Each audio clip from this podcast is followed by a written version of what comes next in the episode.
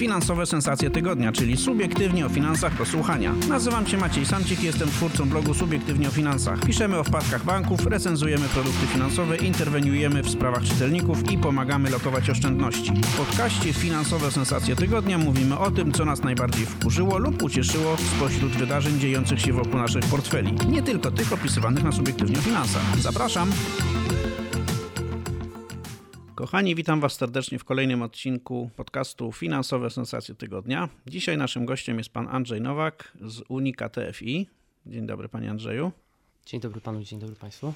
E, pan Andrzej e, już kiedyś e, był naszym gościem i być może część z Was pamięta, mm, zajmuje się funduszami akcji a konkretnie polskich akcji w Unika TFI i dlatego sobie e, e, właśnie o polskich akcjach trochę porozmawiamy, o ich przyszłości i o tym, czy warto w nie dzisiaj inwestować pieniądze. No właśnie, panie Andrzeju, e, od kilkunastu tygodni męczy mnie taka myśl, czy to jest w ogóle dobry moment, żeby mieć akcje w portfelu? No bo z jednej strony nadchodzą chyba podwyżki stóp procentowych, a to nigdy nie jest dobra okoliczność dla akcji, bo jeśli pojawia się alternatywa w postaci rosnącego oprocentowania obligacji, depozytów bankowych, no to pieniądz biegnie mm, tam, gdzie to wyższe oprocentowanie może mm, zainkasować.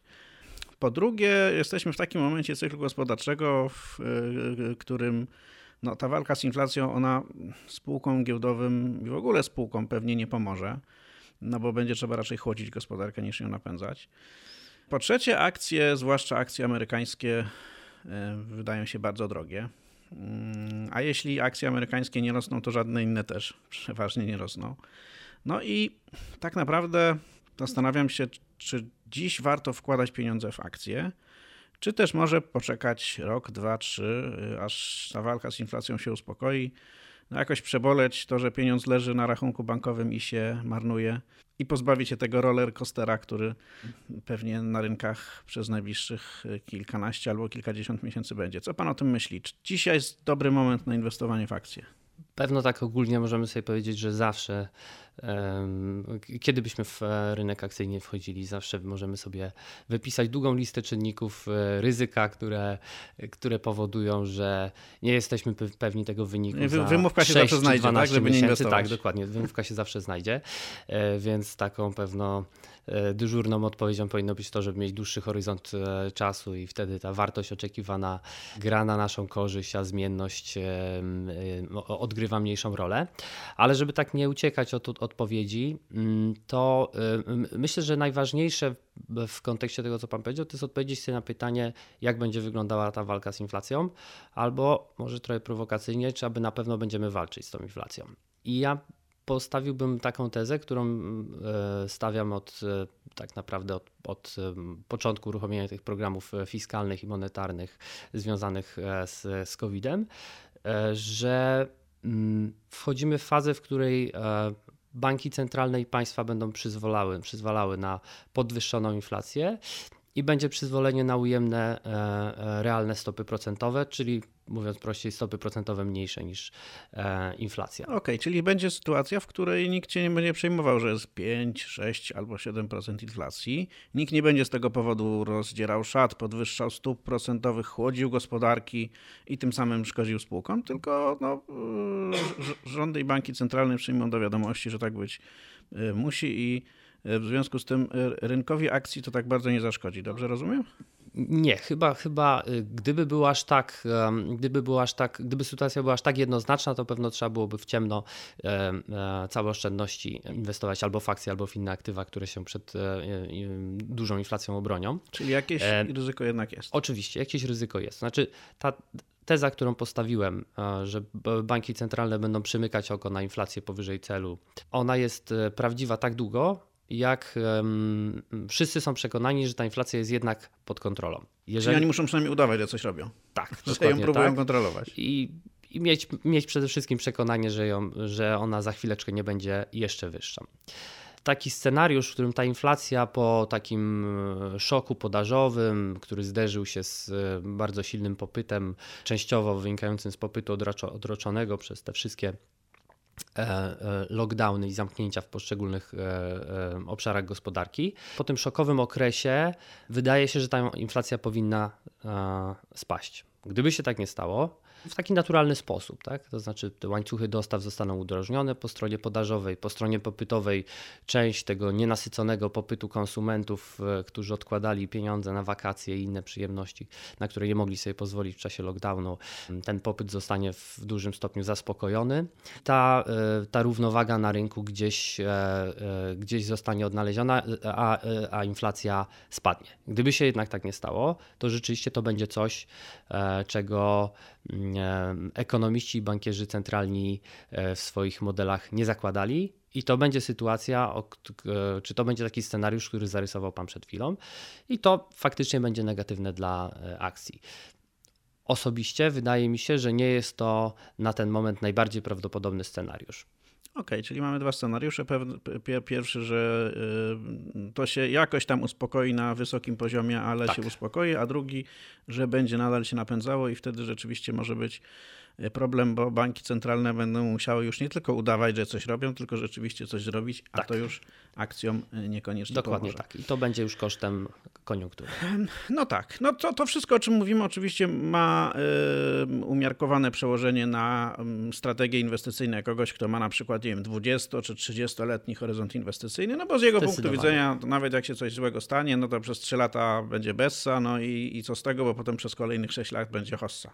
Tak jak było przez poprzednich ostatnich 200 lat, że oczywiście różne krachy się zdarzały co 10 czy co 20 lat, a w, a w tak zwanym międzyczasie na akcjach można było zarabiać. No i powiedzmy sobie szczerze, że akcje to jest taki instrument, który jest antyinflacyjny z definicji. Tak? tak no bo te spółki wszystkie, no one mają przychody już po uwzględnieniu inflacji, zyski po inflacji i dywidendę też po inflacji.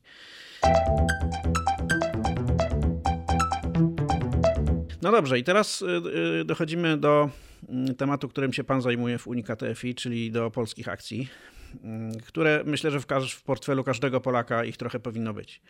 E, to jest tak, że e, oczywiście no, namawiamy, ja namawiam moich czytelników do tego, żeby wyglądali za granicę, żeby nie wisieli w 100% na polskiej gospodarce i na polskich akcjach i na, polskim, na polskich aktywach ogólnie, akcjach, obligacjach, depozytach, ale jednak bliższa ciału koszula i wiem, w moim prywatnym portfelu polskich akcji jest tam 15% czy ciut więcej, więc od tego abstrahować nie można. Wygląda na to, że są tanie, bo y, y, tak jak te wszystkie y, zagraniczne, amerykańskie, zwłaszcza giełdy, one są już tak wygrzane, że tam ciągle czytam w amerykańskich serwisach takie alarmistyczne informacje, że w ogóle tak drogo to jeszcze nigdy w życiu nie było.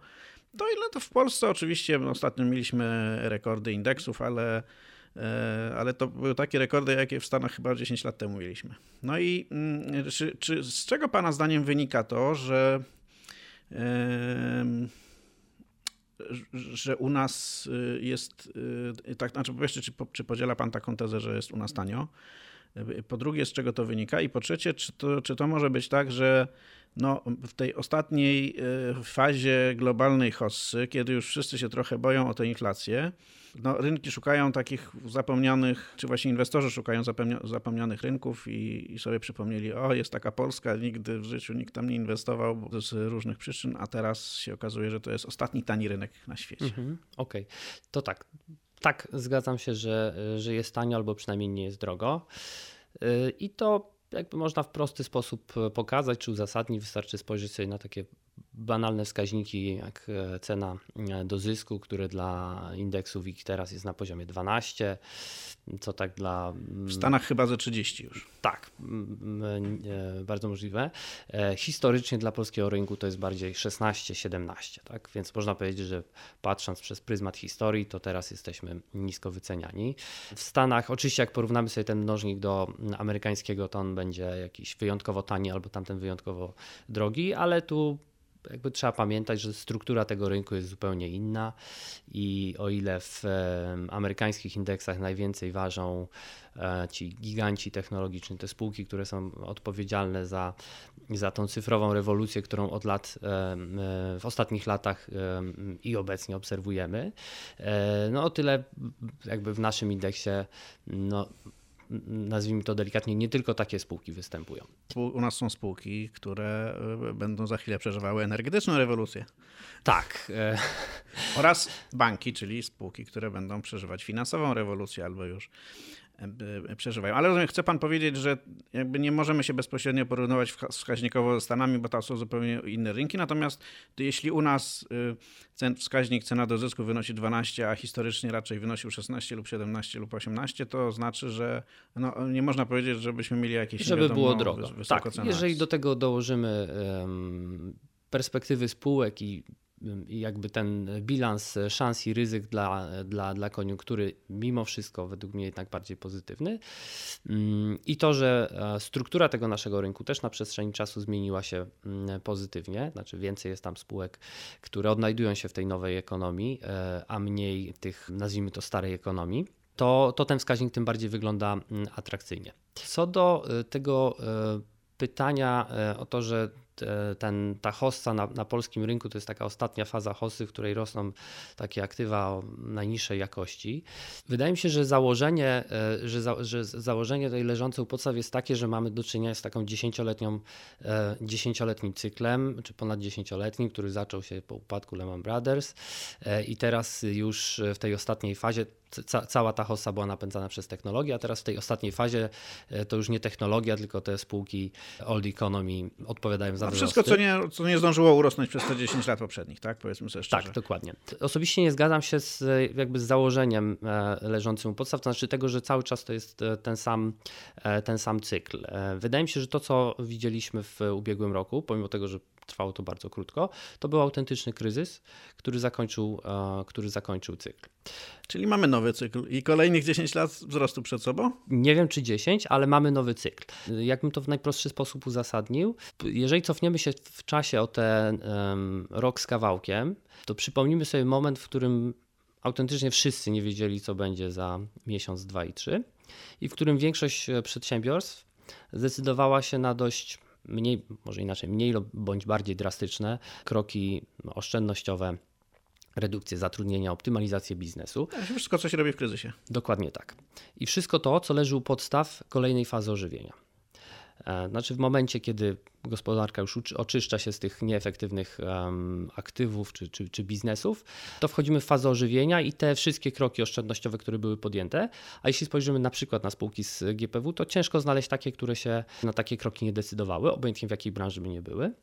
To te, te wszystkie kroki później procentują i my teraz też widzimy, jak, jak spółki zbierają tego owoce to jest tak, że cokolwiek by nie mówić o tym, w jaki ten, y, jak, jak, jaka jest charakterystyka tego kryzysu, bo on był zupełnie inny niż, czy on jest, a może już był właściwie, zupełnie inny od strony gospodarczej tak. niż jakikolwiek wcześniejszy, to y, y, on doprowadził do tego samego efektu, czyli do pewnego rodzaju optymalizacji y, oczyszczenia aktywów czy oczyszczenia firm z, z nieefektywnych Dokładnie tak. działalności, tak. czyli wszystko to, zdarzyło się wszystko co, to, co zwykle leży u podwalin kolejnego dobrego cyklu. Tak? Dokładnie tak. No moja wątpliwość co, co, co do w ogóle istnienia cykli się ostatnio objawiła, bo powiem szczerze, że no jeśli, jeśli kryzys się zasypuje taką ilością pieniędzy jak do tej pory, jak w ostatnich miesiącach, to no to nie, nie jestem pewien, czy, czy, czy, w ogóle teoria cykli nie, nie upadnie. To znaczy, czy coś takiego jak cykl gospodarczy w, w, w, sytuacji takiego interwencjonizmu monetarnego jeszcze ma sens. Ale to jest zupełnie to inna dyskusja. Bardzo słuszne spostrzeżenie. E, to jest, y, no dobrze, czyli mamy te polskie akcje, które nie są drogie, które są w pewnym sensie tak kryzysowo oczyszczone i które jako Polacy powinniśmy mieć w portfelu inwestycyjnym. Jedni będą mieli 30%, drudzy 15%, ale każdy powinien ich trochę mieć. E, ze względu na to, że jednak e, jesteśmy w Polsce, zarabiamy w, w polskich pieniądzach, tutaj mieszkamy, tutaj żyjemy. No, a pan zarządza pieniędzmi klientów i e, czy dziś jest moment do tego, żeby znaczy, jakie spółki pan y, dzisiaj y, preferuje, jeśli chodzi o, polską, o polski rynek? Czy to, czy to te, te, te spółki właśnie niedowartościowane, starej ekonomii, wszystkie, które jeszcze nie zdążyły urosnąć, czy raczej wygląda pan w przyszłość i szuka pan szansy na to, co będzie y, no, w najbliższych 10 latach dobrze pracowało? No tak, nie, no to zdecydowanie staram się wyglądać w przyszłość, bo jakby e, lusterko wsteczne nie jest dobrą podpowiedzią albo wyłączną narzędziem do, do e, podejmowania decyzji inwestycyjnych. Jakby z tego, e, co, co wcześniej powiedziałem, pewno rysuje się obraz spółek, które należałoby preferować w takim obrazie, czyli takich spółek, które będą korzystać na podwyższonej inflacji, na podwyżkach stóp procentowych, jak sektor finansowy, jak spółki mocno cykliczne E, czy spółki, które e, konsumenckie, które najbardziej ucierpiały w czasie COVID-u. Może to też są spółki cykliczne. Spółki cykliczne to będą te spółki, których wrażliwość na cykl gospodarczy wyników będzie największa. największa. Czyli mówimy o surowcowe, deweloperskie. Surowcowe, tak? deweloperskie, przemysłowe. Ale może warto powiedzieć jeszcze jedną rzecz. Ostatnio przeprowadziłem takie ćwiczenie i porównałem e, składy portfela E, z e, funduszu e, Unika Selektywna Akcji Polskich, czyli takiego najbardziej mm, agresywnego, takiej najbardziej dynamicznej alokacji z 31 marca 2020, czyli tego momentu, kiedy chyba poziom niepewności był największy. I 30 czerwca 2021, czyli już um, takiego momentu, kiedy nie tylko światełko w tunelu, ale już, już właściwie wyjeżdżaliśmy z tego tunelu i tylko 30% tego portfela różniło się. Tylko 30% portfela się zmieniło. Można powiedzieć, że to jest, że to jest bardzo mało i to, jakby też była taka moja pierwsza Mnie się intuicja. wydaje, że to dużo, kurczę, biorąc pod uwagę to, to, że bardzo duża część polskich funduszy to są takie fundusze, które po prostu mają 20 największych polskich spółek i tak od No tak, ale to jest, ale to jest fundusz, tak, ale to jest no. fundusz no. aktywnie zarządzany i fundusz, który, który ma być e, mocno selektywny, tak? E, a perspektywy gospodarcze na 31 marca, czy, czy w ogóle perspektywy na 31 marca 2020 20 i dla 30 czerwca 2021 no są zgoła odmienne, prawda? No tak. Obojętnie, czy będziemy patrzeć tam pozytywnie, czy, czy, czy negatywnie, to jednak sytuacja wyglądała absolutnie inaczej. A jednak 70% portfela to jest to samo. A jednak 70% portfela to jest to samo i to jakby można powiedzieć, że to jest nieintuicyjne. Mm, no, pewno pierwszy wniosek, który płynie, to taki, że zarządzający się mało starał i, e, i tych sytuacji e, inwestycyjnych nie wykorzystywał. No ale jak patrzę na wyniki za ten okres, to udało nam się pobić benchmark o 20% w 6 kwartałów. Czyli ile ten fundusz zarobił? 38. 38, 38% przez, 6, przez niecałe 6 kwartałów. Mhm. Tak? E, e, przepraszam, sto, e, te, te, stopy zwrotu, których mówię, to jest od początku 2020 do, do końca sierpnia, tak? trochę, trochę dłuższy okres. A e, konkurencja o, o blisko 10%. I zmierzam do tego, że tak naprawdę zarządzanie albo dobre zarządzanie funduszem polega na tym, żeby znajdywać i wybierać takie spółki, które będą sobie dobrze radzić niezależnie od tego, jakie będzie otoczenie makroekonomiczne. I oczywiście mamy spółki procykliczne, którymi, które, którymi można w jakiś sposób rotować i próbować wykorzystywać moment cyklu e, koniunkturalnego, ale tak naprawdę w długim terminie nie na tym zarabia się e, pieniądze, nie na tym buduje się tą mityczną alfę, czyli tą, tą wartość, którą wnosi zarządzający.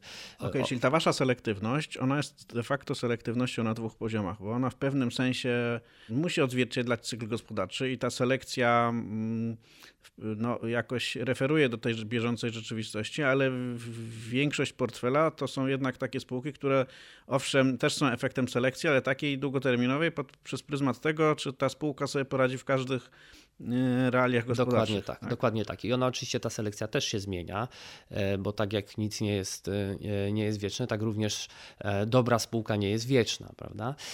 I to jest... Dlatego jest potrzebny zarządzający. Dokładnie tak. Bo dokładnie inaczej tak. wystarczyłoby, żeby pan raz na 20 lat wpadł do firmy i, i zrobił do, selekcję. Dokładnie tak, dokładnie tak. A zakładam, że przychodzi pan do pracy częściej niż raz na 20 lat. No, średnio 5 dni w tygodniu. No tak. Czy obawia się Pan w Polsce, y, czy też y, no, w swojej działalności y, efektów tej pasywnej rewolucji, która ogarnia świat, czyli tego, że teraz właściwie inwestorzy mm, raczej uciekają od funduszy inwestycyjnych zarządzanych przez żywych ludzi, takich tych selekcjonujących akcje, wybierających, szukających tej mm, alfy czyli bicia średniej rynkowej. Mm, no teraz w modzie są ETF-y, fundusze pasywne, czyli takie, które kupują cały indeks, które nic nie wybierają, które po prostu kupują cały rynek. No to do nas dochodzi. Mhm, e, tak, powoli. Znaczy to I teraz pytanie, czy to jest zagrożenie, czy widzi pan w tym zagrożenie? No bo pańska robota to jest właśnie ta selekcja, tak?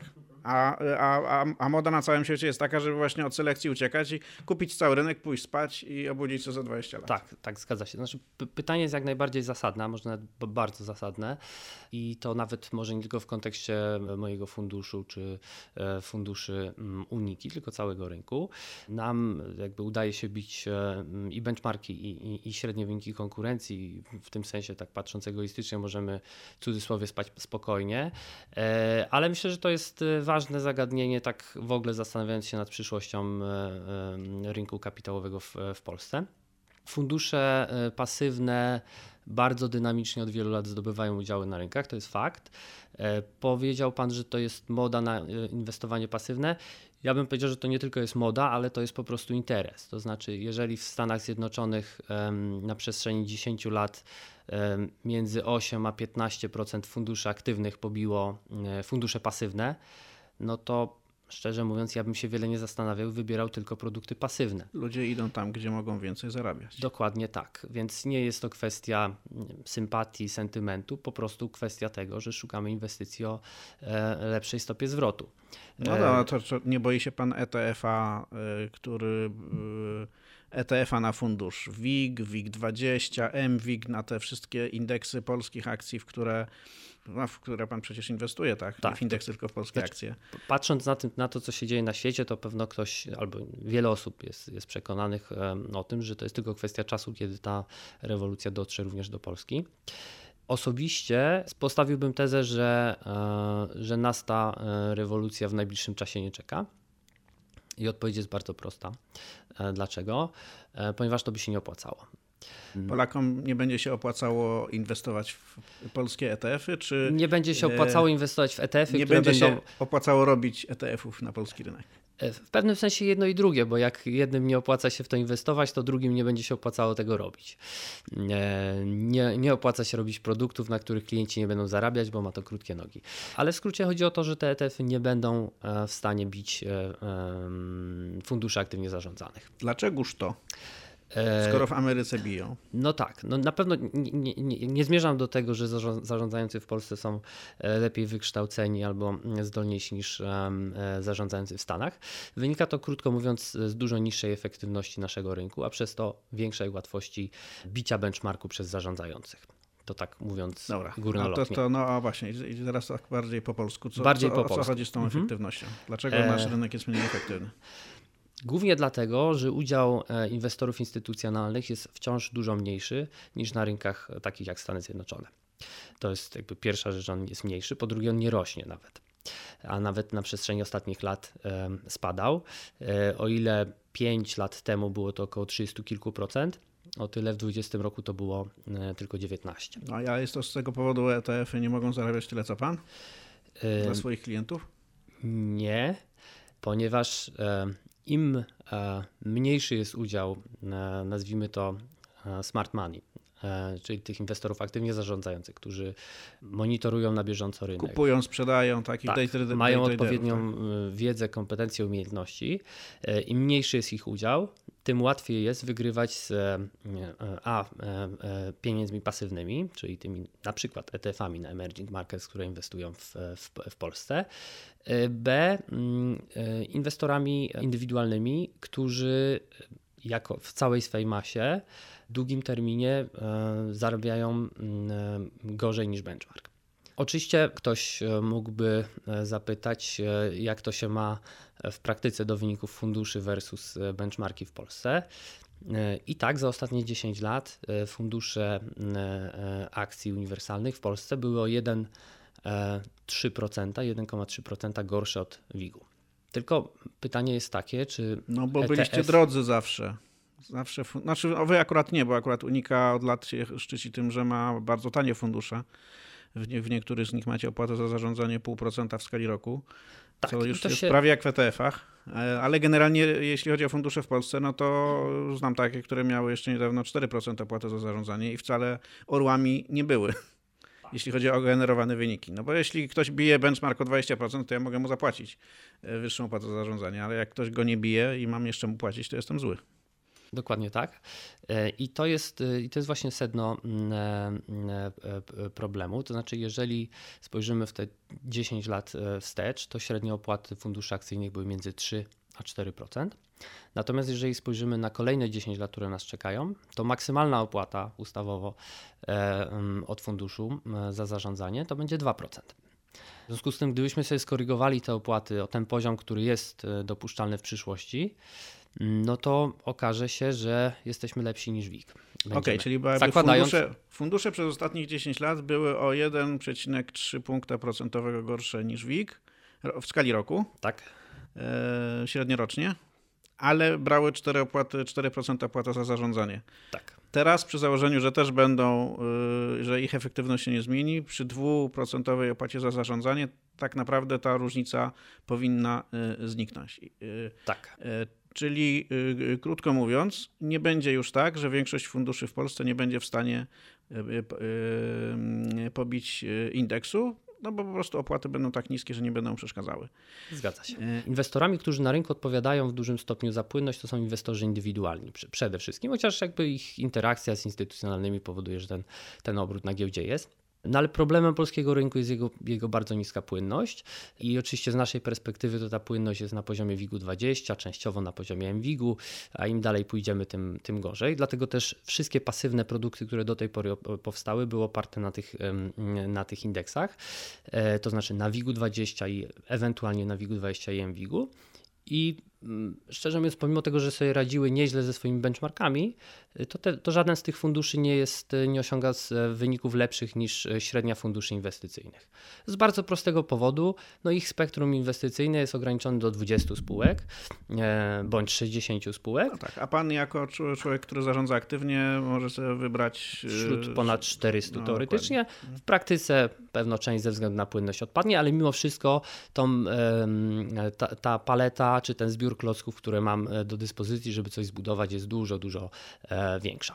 Mhm. Czyli jak jeśli, jeśli na rynku amerykańskim e, ktoś, kto zarządza aktywnie e, funduszem, ma mniej więcej te same klocki do dyspozycji, to co ten, e, który zarządza pasywnie, to tutaj wygrywacie po prostu tym, że macie więcej zabawek, którymi tak, możecie. Tak, dokładnie tak. A żeby odnieść się właśnie do tego rynku amerykańskiego i też zobrazować tą różnicę w płynności między tymi rynkami, E, to proszę sobie wyobrazić, że najmniej płynna spółka z S&P 500 e, gdybyśmy je tak sobie po, e, segregowali, po, po, uszeregowali po płynności obrotu dziennego, średniego.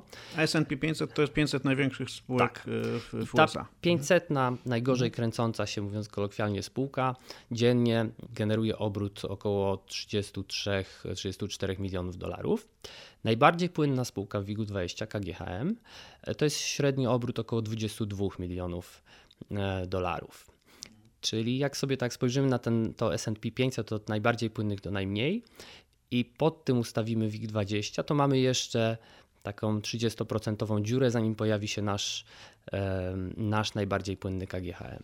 No tak, i to mniej więcej podsumowuje e, kwestię płynności, czy w pewnym sensie popularności rynku kapitałowego w Polsce i tego, ile tam mm, tak. jest. I to oczywiście nie oznacza, pieniędzy. jeszcze tylko dokończę, to oczywiście nie oznacza, że nie możemy stworzyć ETF-a na WIG, ale ten ETF byłby strasznie drogi. I nie chodzi nawet tylko o opłaty za zarządzanie, ale o koszty transakcyjne, które by ponosił. Jeszcze mam do Pana ostatnie pytanie, chyba najciekawsze. Jak już pan się pochwalił tym pobiciem benchmarku o 20 mm, punktów procentowych, tak 38% w ciągu półtora roku, tak? Tak, tak. W co pan zainwestował te pieniądze, że, że tak dobrze poszło? To, to już odkrywamy jakby, karty. Tak, odkrywamy karty.